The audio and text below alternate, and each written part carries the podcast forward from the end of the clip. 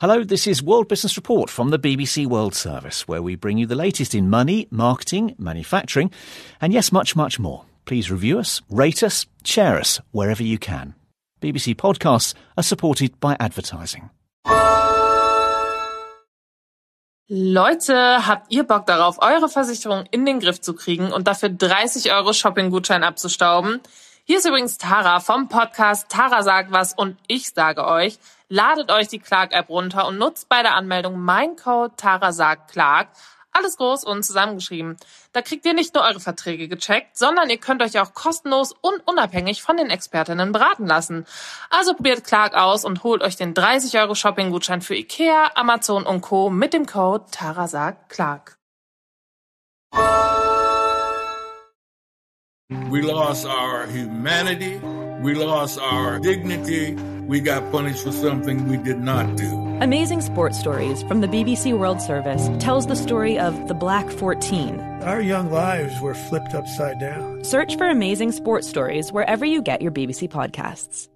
Hello and welcome to the World Business Report podcast from the BBC World Service. Namaste. I'm Devina Gupta, and on this edition, we're talking about an Alabama hospital putting fertility treatment on hold after a controversial court ruling. People need to know that this is affecting couples, real life couples who are trying to start families, who are just trying to live the quote unquote American dream. So, what does this mean for Alabama's fertility industry? We find out in a bit. We also head to Turkey, Niger, and Japan to talk about their economies and how social media experience has changed for netizens in the European Union. But first, all the markets around the globe today have seen a big rally. Right now, American markets have opened. Dow Jones and S&P 500 both are in green. S&P 500 running by about 1.5% as I speak with you. And there is a theme that is behind this global stock market rally from Japan to Hong Kong to Europe and now in the US. Emma Wall, who's head of investment analysis and research at Hargreaves Lansdown, is with me to talk about it. So, Emma, it's all to do with this American semiconductor and chips company called NVIDIA. Tell us more.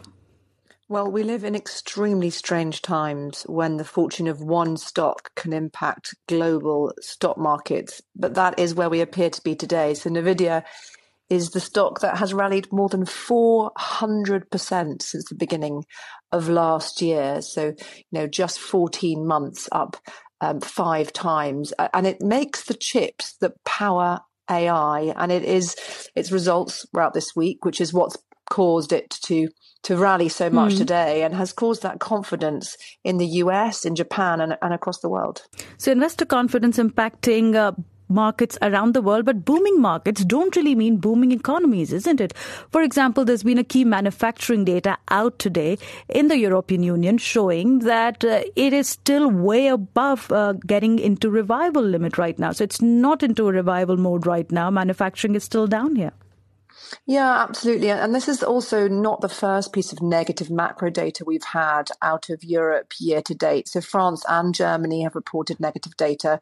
France economy shrank in the third quarter of 2023. German industrial production has been weak, partly because of high energy prices and German house prices have also fallen sharply. But markets are forward looking and European equities have done well this year, mm. in part because inflation is falling back towards target. And so they're forecasting markets optimistically better times, better economic times, more consumer confidence, more consumer spending, and therefore more money in markets. Emma, be with me because I want to look at one of Asia's largest economies, Japan, where today uh, the main index, Nikkei 225, 225, was in a 1989 party mode, literally, because uh, some of the biggest Japanese companies passed their all time high on this index that was last seen three decades ago in 1989. I caught up with Seijiro Takeshita, who is professor of management at the University of Shizuoka in Japan, and he's been explaining to me what Emma hinted at, whether booming markets could mean booming economies and booming consumer confidence. Well, you know, 1989 was what people called the bubble. Uh, people were buying into stocks because the money was flowing and they were buying into companies which cannot justify their earnings capability it's called price earnings ratio, uh, which was around 60 to 70 times. It's currently only 15, meaning that the current level of Nikkei is based on a fair value, fair growth level.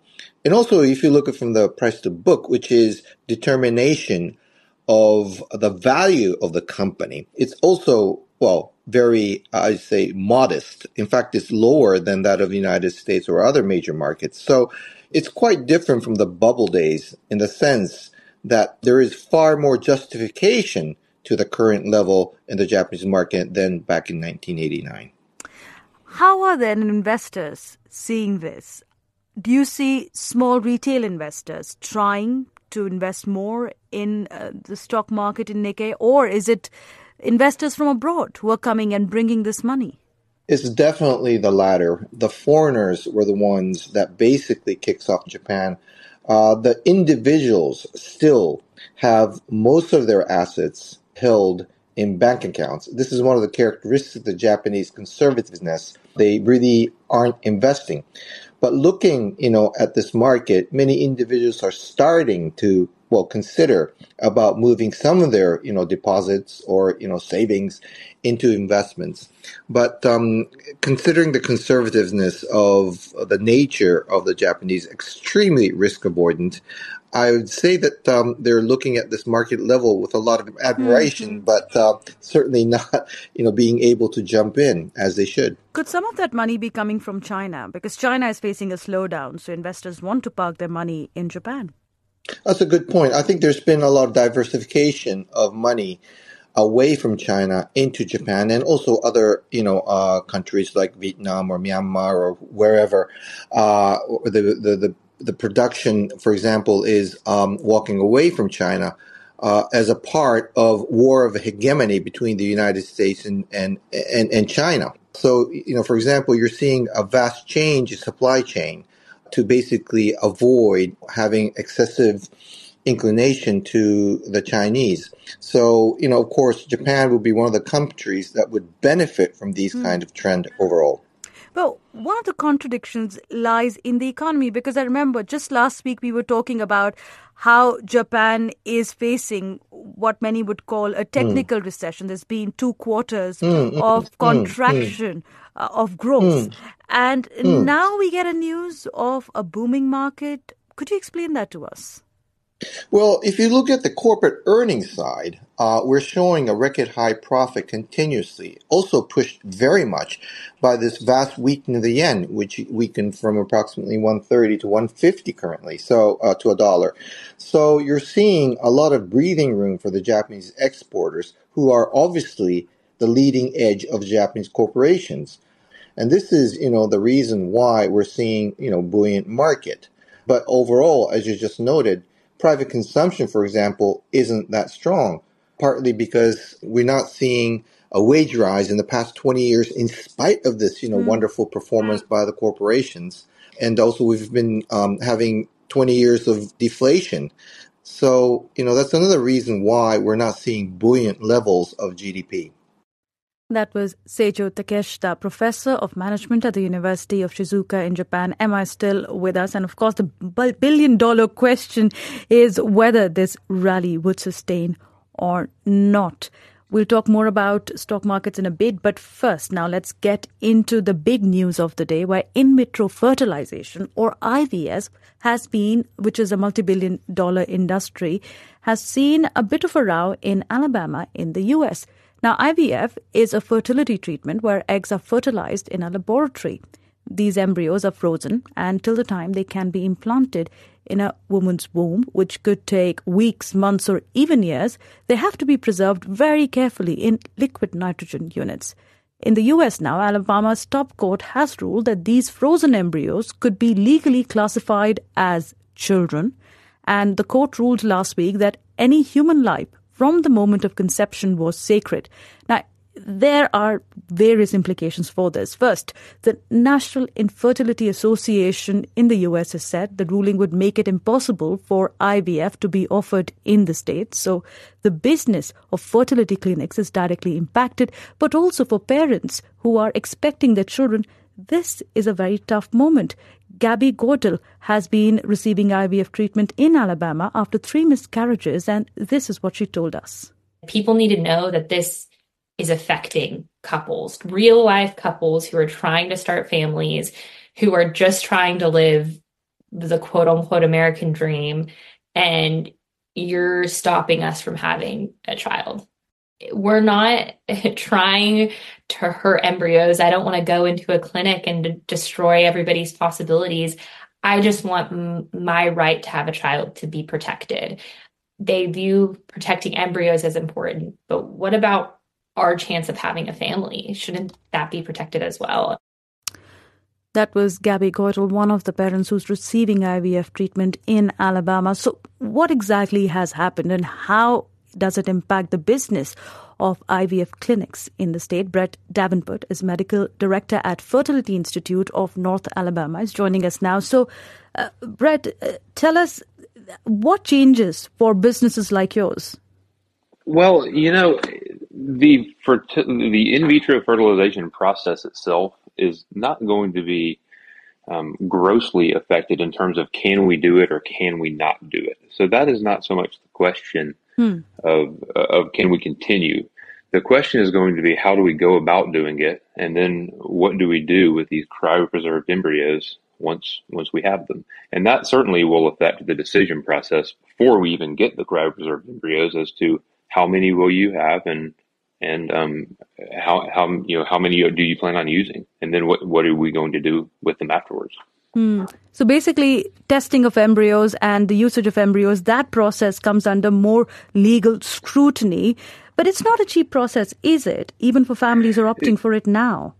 It's not a cheap process, and it's going to be a trickle down effect um, if if such a ruling were to stand. And and I'm just going to say briefly that I've got high hopes that this is a big misunderstanding um, with a judge interpreting a law that was never intended to have these consequences.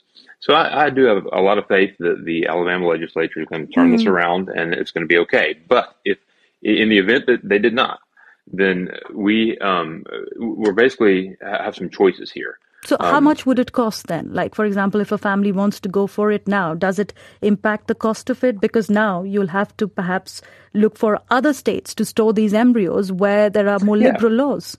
Well, I mean, so that is an option, um, a potential option that is, is to transport the embryos to a different state for, for storage. And at that point, you know, it, it, it's, it's legal to do what they, they wish with these embryos. Um, and yes, that does add a cost for transport. Um, but there's other things to consider as well that would increase costs. Um, so right now the process is we we retrieve all the eggs that we possibly can and we fertilize all of these eggs and we get as many embryos as will be produced as can be produced. Mm. and and that's the most cost efficient way to go about this. And then we use whatever is going to be used over you know half or more of those embryos. Those are aneuploid and they're not they don't even have a chance at live birth Right. Um, but I mean, as it is, it is a very less sort of percentage uh, of success rate that one sees from this method. But do you see that some IVF clinics could be shutting shop with more legal difficulties? Um, shutting shop is, is an extreme statement, but I will tell you, um, you, you might see some move out of state because costs do increase so much. Um, and that would just be a personal decision. I'm not saying we wouldn't be able to continue, but um, it is possible that malpractice insurance could could see a rise just because of the trickle down risk effects.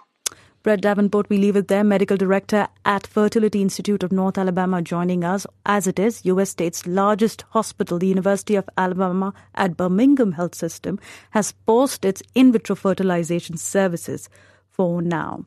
You're with World Business Report from the BBC World Service.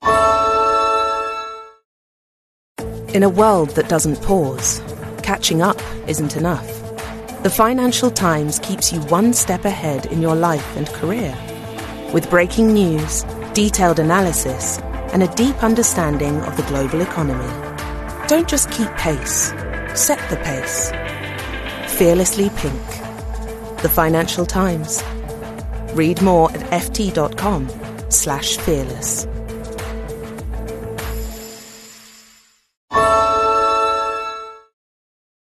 Leute, habt ihr Bock darauf, eure Versicherung in den Griff zu kriegen und dafür 30 Euro Shopping-Gutschein abzustauben? Hier ist übrigens Tara vom Podcast Tara sagt was und ich sage euch, ladet euch die Clark-App runter und nutzt bei der Anmeldung mein Code Tara sagt Clark alles groß und zusammengeschrieben. Da kriegt ihr nicht nur eure Verträge gecheckt, sondern ihr könnt euch auch kostenlos und unabhängig von den Expertinnen beraten lassen. Also probiert Clark aus und holt euch den 30 Euro Shopping-Gutschein für Ikea, Amazon und Co. mit dem Code TARASAG Clark.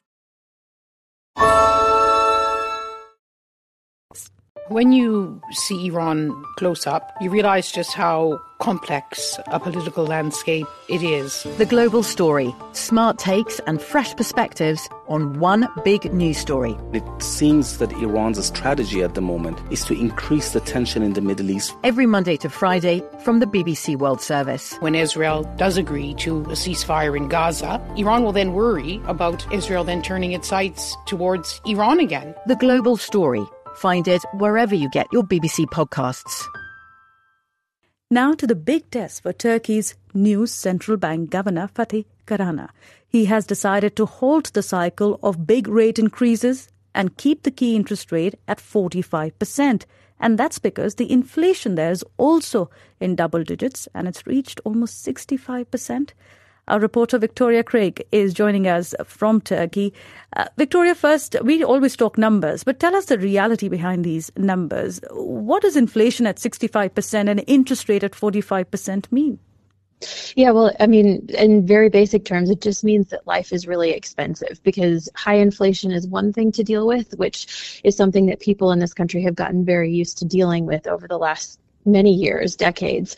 Um, but now we have the added pressure of higher interest rates, which makes borrowing money more expensive. And a lot of people had resorted to taking on new credit cards or loans just to try to, you know, make ends meet, be able to afford grocery bills, things like that. Um, now that's harder because it's more expensive. In the long run, that will make this the economic situation better because the whole idea of having higher interest rates is to try to cool demand in an economy. And that is something that Turkey's starting to see.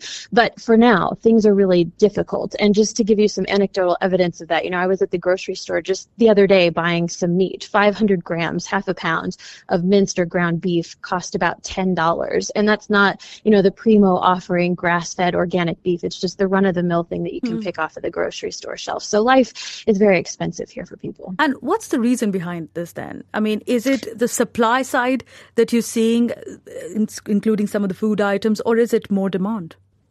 Well, in in short, it's years of unorthodox economic policy that's got us into this situation. So President Erdogan has in years past pressured central bank governors not to raise interest rates to try to combat rising inflation.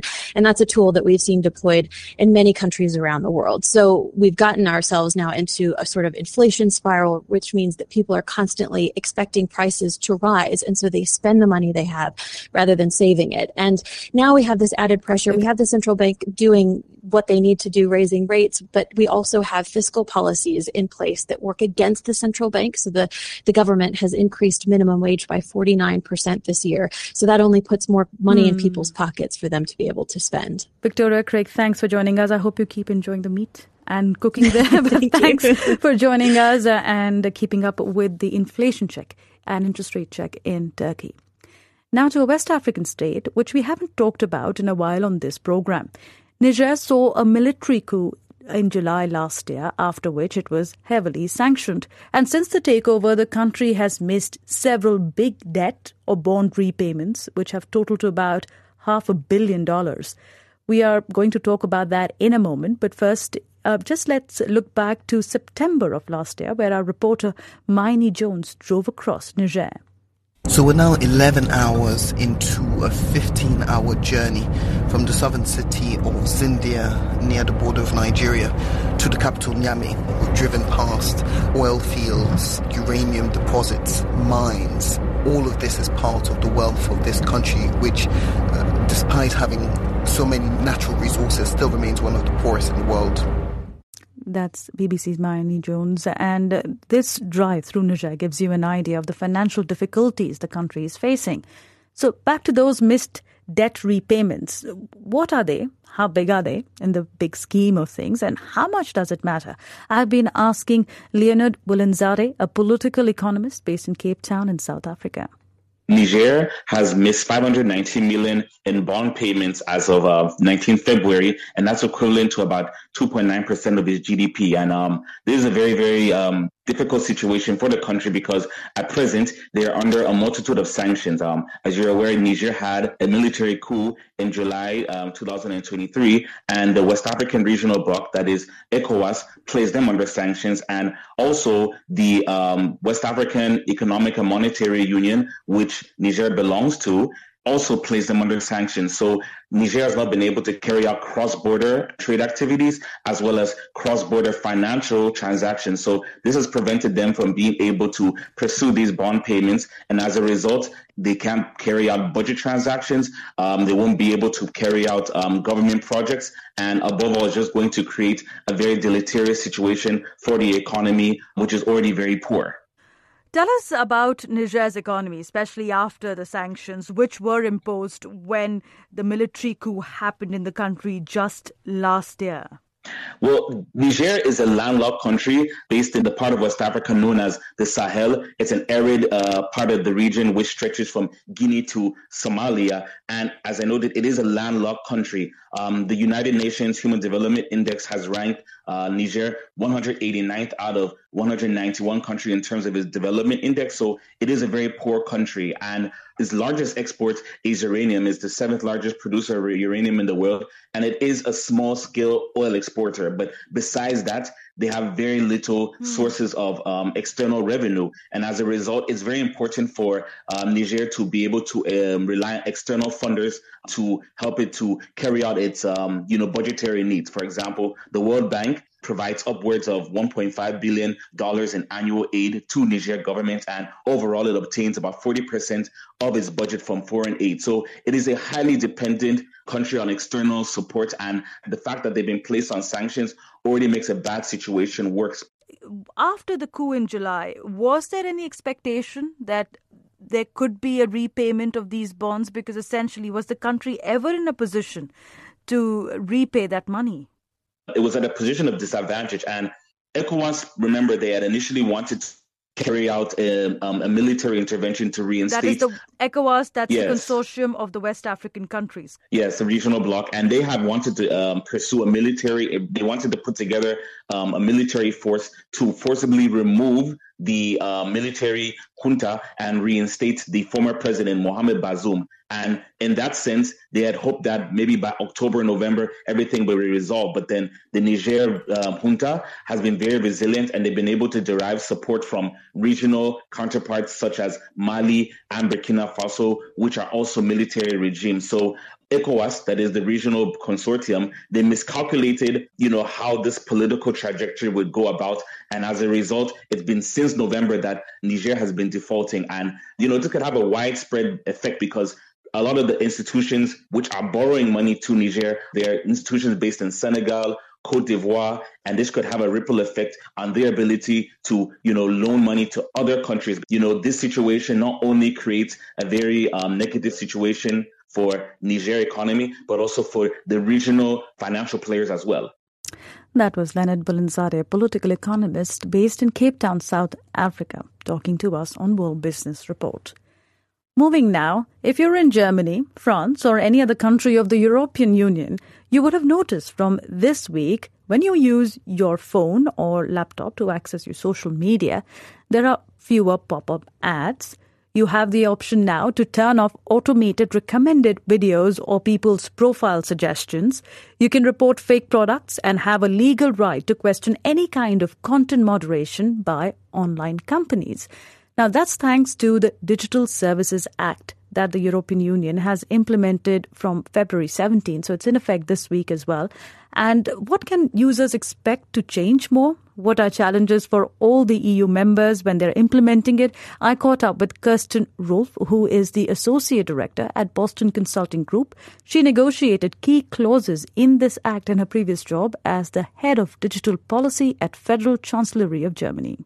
It changes user experience on those social media platforms. You may have seen pop up um, this this thing when you log on into Instagram or Facebook or even Google to to do a search. Um, that now you know certain things will no longer be shown to you because they're considered harmful content. Um, and you can you also have the right to complain about content, to complain about harmful stories, um, about false disinformation that is spread online.